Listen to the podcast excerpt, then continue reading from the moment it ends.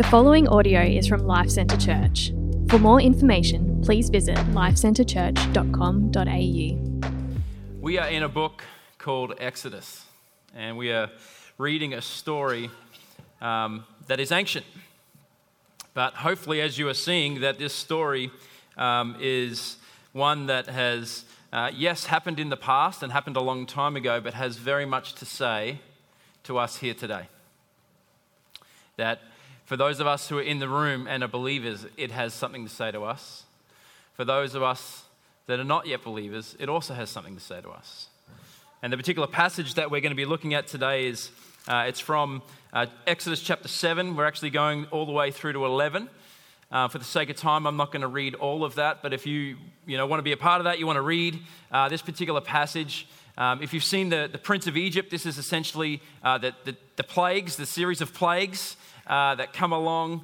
Um, but I think in this particular story, in this particular part of the story, um, it really picks up where Gareth kind of left off last week. If you remember um, Gareth's uh, se- section last week, it really began with this question of Pharaoh asking Moses and Aaron, who have come to him, and said, Hey, you're going you're gonna let God's people go. And Pharaoh kind of says, Well, who, who is God? That I should obey and submit to him, and that I should um, follow his rule and reign. And so there's this kind of pit between, I guess you would say, Pharaoh thinking that he is God and that he is sovereign, and Moses and Aaron representing God and coming to him and saying, No, no, no, Yahweh is saying that you are going to let your people go. And so it kind of, this is almost part two of last week, where really what we're seeing is the answer to that question well, who is God? Well, God's about to show you who he is. And he's going to show you, Pharaoh and Egypt, that he is not like your quote unquote gods. He is not like Pharaoh. He is completely otherly. He is different. He is distinct. So, in this particular passage, it, it really, if you read it, it kind of is like a slow motion crash. Uh, for those who are a little bit older in the room, you might remember back in the day where they used to have these ads where um, they would have like a car with crash test dummies in it, and those cars uh, would be videoed in slow mo, and they would hit a wall, and they would show you what that car would have looked like without all the safety devices in that car. And so these crash test dummies go everywhere and they're flying around, but then you get the super Tesla car, right? And it's amazing, isn't it? Uh, it doesn't even need fuel. And then it sort of comes and it's like, look at what it looks like when there's safety. And so this is really a story where we're going to watch a slow motion sin crash of what it looks like to not surrender to Yahweh.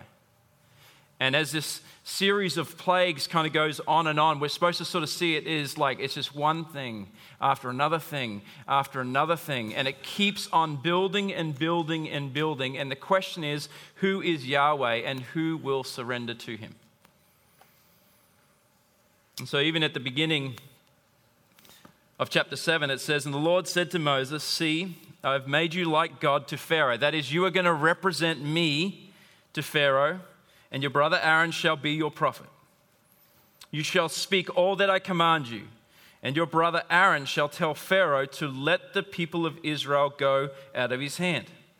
Verse 3 But I will harden Pharaoh's heart, and though I multiply my signs and wonders in the land of Egypt, Pharaoh will not listen. Then I'll lay my hand on Egypt and bring my hosts, my people, the children of Israel, out of the land of Egypt by great acts of judgment. The Egyptians shall know that I am the Lord. If you remember last week, that, that word capital L, capital O, capital R, capital D, when we read in English, we're supposed to see that's a particular name of God. It's not just God in general, it's, it's, it's Yahweh. Not just the big and powerful God, but the personal, caring God who's with his people. Pharaoh will not listen to you, then I will lay my hand on Egypt and bring about my host, my people, the children of Israel, out of the land of Egypt by great acts of judgment. The Egyptians shall know that I am the Lord when I stretch out my hand against Egypt and bring out the people from Israel among them. Moses and Aaron did so. They did just as the Lord Yahweh commanded them. One of my favorite parts of the verse now, Moses was 80 years old, Aaron 83. It's a bunch of old fellas. and they're just like empowered by the Spirit of God. And they're just operating as God's spokespeople, God's men. So I want to pray that God would speak to us through this. Lord, we thank you for your word. God, we thank you for stories of old um, that because they have you speaking them, they are timeless.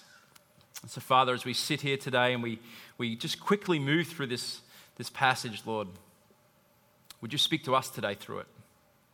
Would you help us to see you and know you? And as you are calling both the Hebrews and the Egyptians to follow and surrender to you, Lord, may we be men and women that would surrender to you. I pray this in your Son's wonderful name. Amen. So I think there are really three things that the, the writer of this particular part wants us to see about Yahweh. Okay? The first one is that Yahweh is the true God.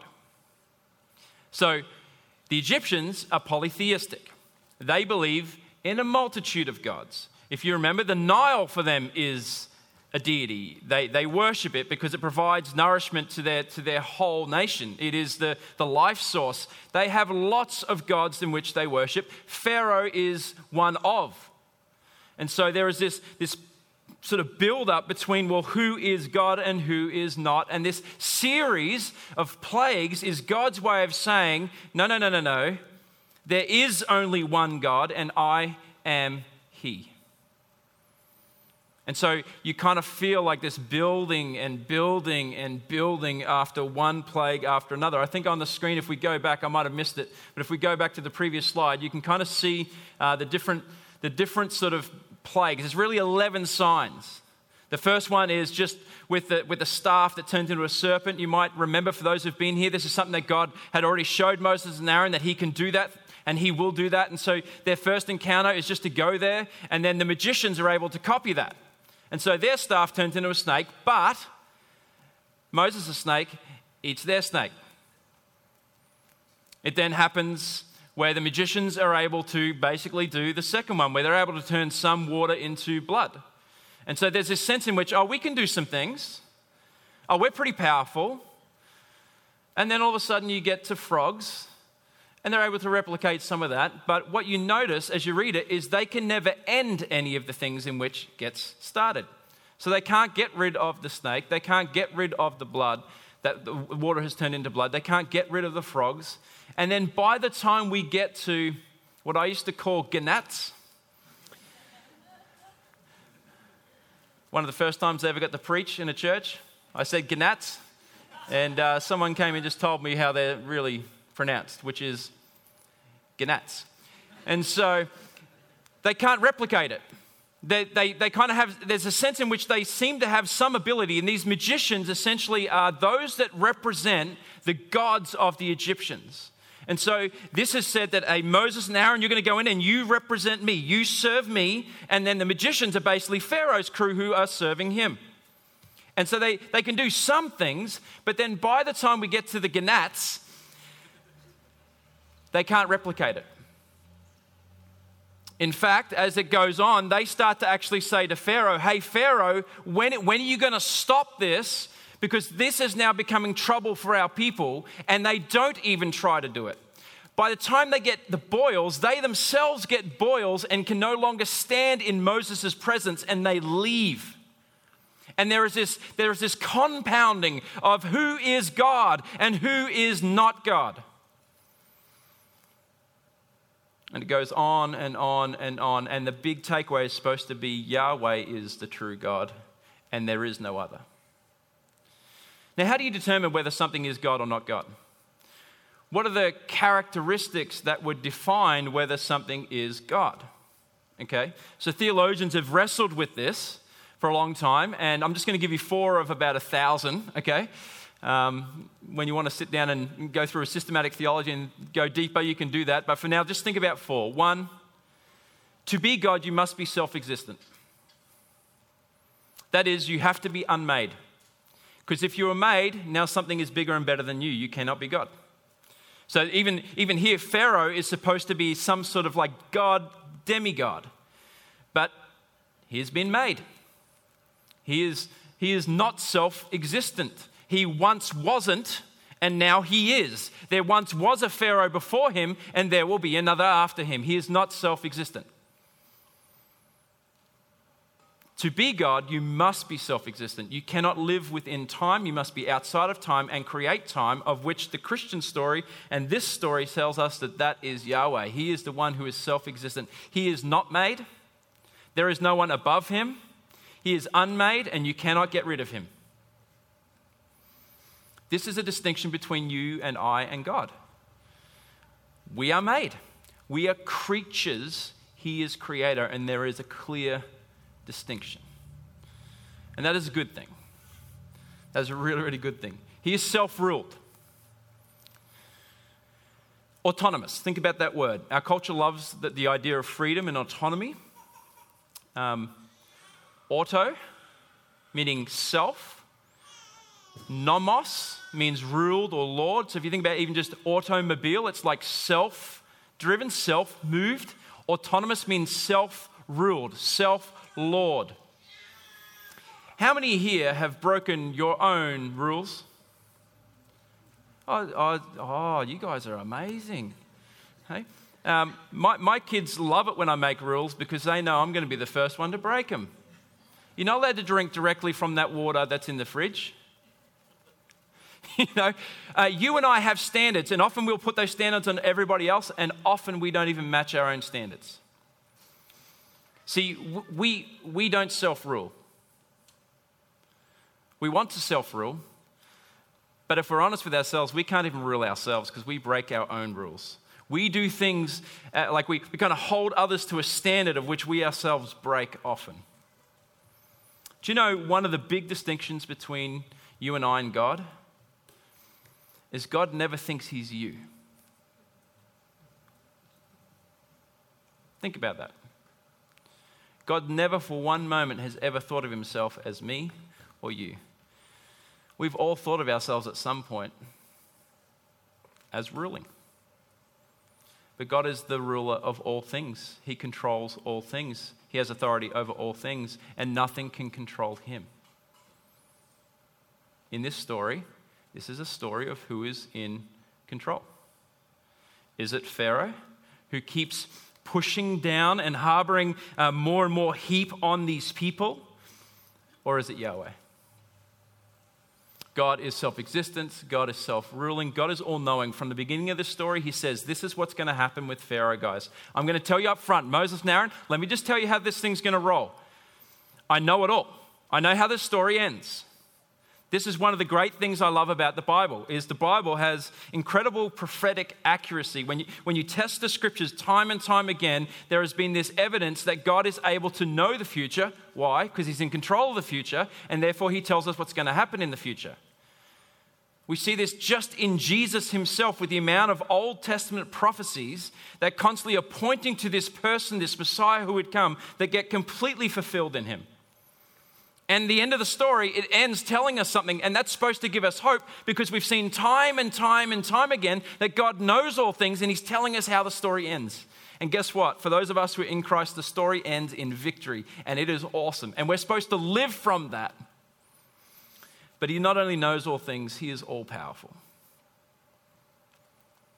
It is interesting in this particular passage that God is using the, the things that He has made by His power to then unmake them. The point is, he is slowly taking away the power of Pharaoh in Egypt, not just so that his people would be delivered, but so that the rest of the world would know who Yahweh is. And as you read the story, you get these little remnants of people over the history of the people of Israel, where there are these quote unquote pagans, not, not God followers, who are in these towns and they believe in this God called Yahweh amongst all of their pantheon of gods because they know that Yahweh was the true God. You see this in the story of Joshua and Rahab, who's in this town, and she, these guys are kind of coming secretly and doing stealth missions, and they meet this woman of the night, and she's like, I know your God, and I follow your God. And it's this idea that this moment has shown not just Egypt, doesn't just show Hebrew, it shows the whole world who really is in control and has power. So you can believe in your God of the Nile, you can believe in your God of fertility, you can believe in all of these gods, but they are not God. Yahweh is the true God. Secondly, we're not just seeing who is the true God, we're seeing that this, this Yahweh is a God of righteous judgment and justice. I, before becoming a Christian, found this particular part hard about God. I don't know how you have felt about God, whether you might not be a Christian here and you might have some objections to God. One of the things that I struggle with is that God would judge.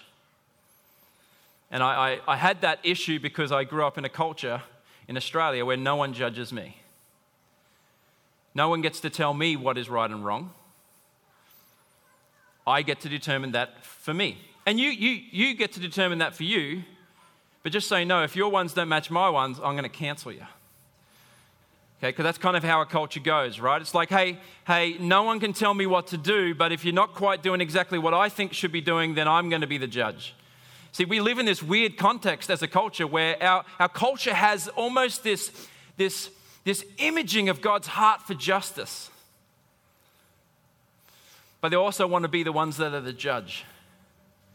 And we can't do that because we're fallen and broken people who cannot judge well. But God is the righteous judge.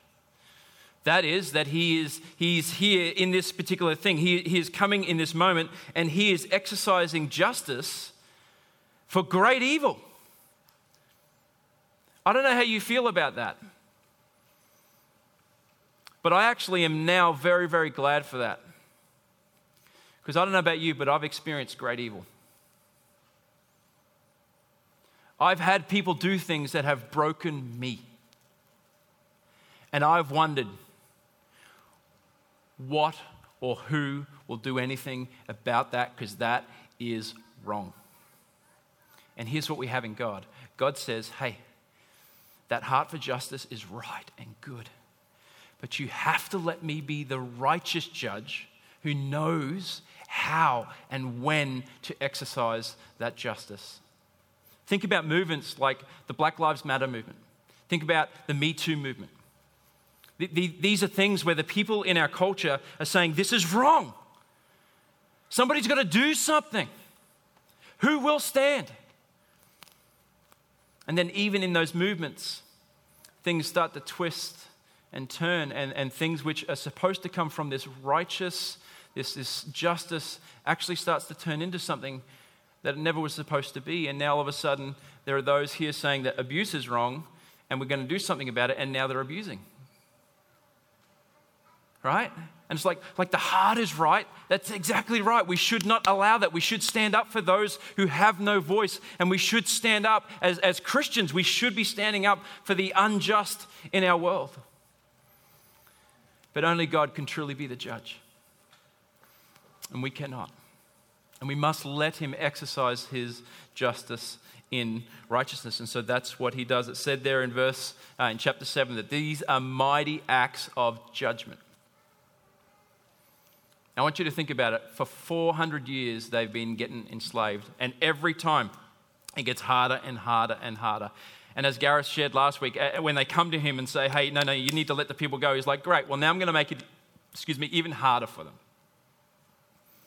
And so God says, enough is enough. I'm going to come down and I'm going to exercise judgment on you and he does one thing and then he does another thing. And every time it's pretty much the same formula hey, this is what God's going to do. Let the people go. No. Let the people go. No. Let the. Okay, I will. Now I've changed my mind. No. And as you see these, particularly these, these 10 plagues, so to speak, there's another plague that's in all of them that we're supposed to see. There's actually a, a different sort of sense in ways that of which judgment actually comes upon. And it's kind of layered in each of these. And often, often we kind of see it, well, it's the frogs that's the judgment, and then it's the gnats that's the judgment, then it's the boils that's the judgment.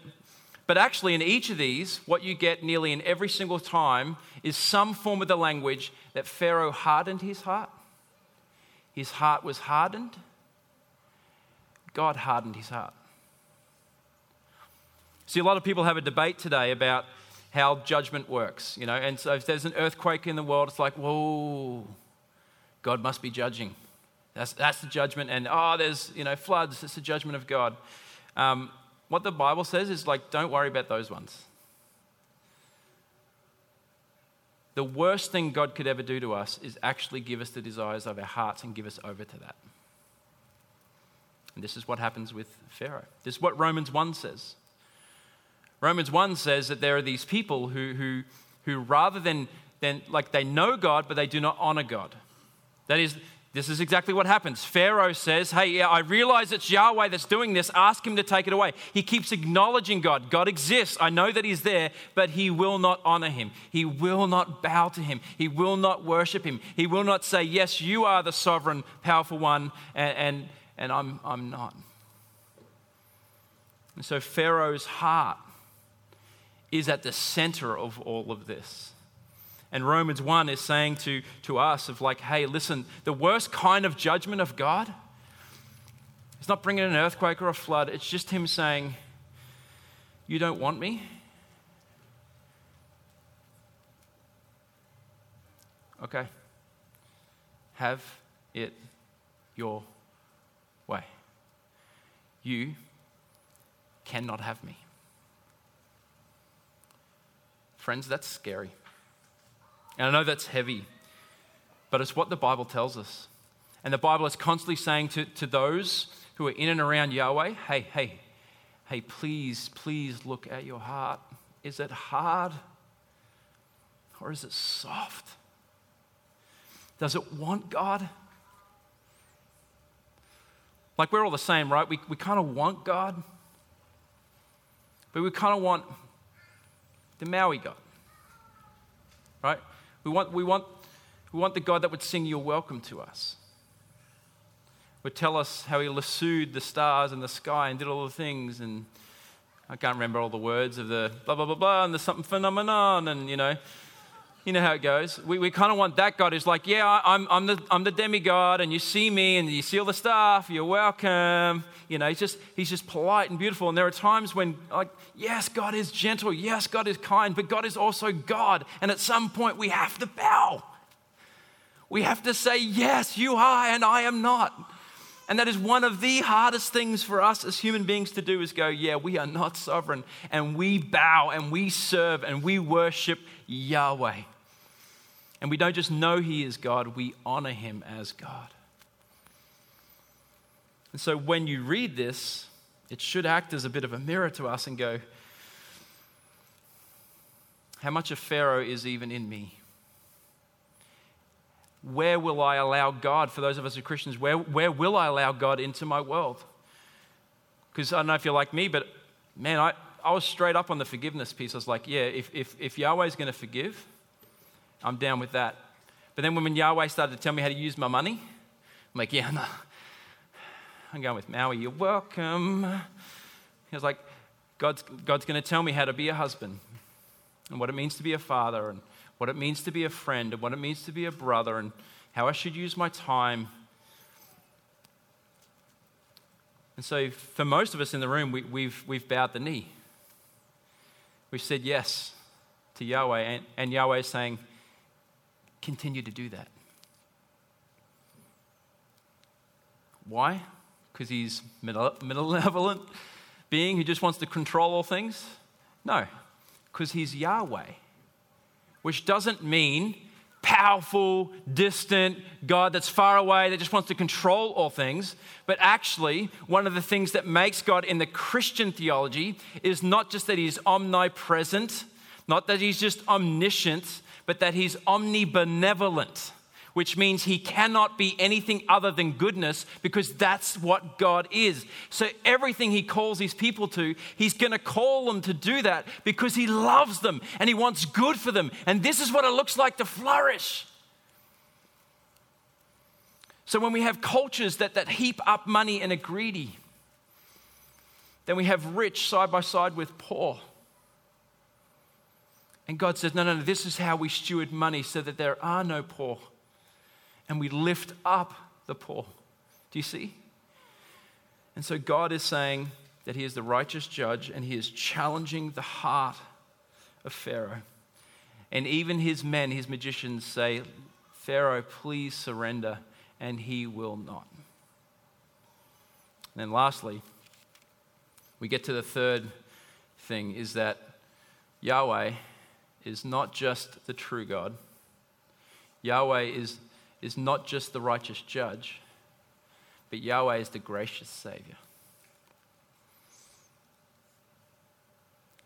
If you read through these, and I encourage you to do so, you'll see that in the first couple, it seems that the people of, of God, the Hebrews, actually have them happen to them. So that Nile that turns into blood, well, that's the same water source that they had.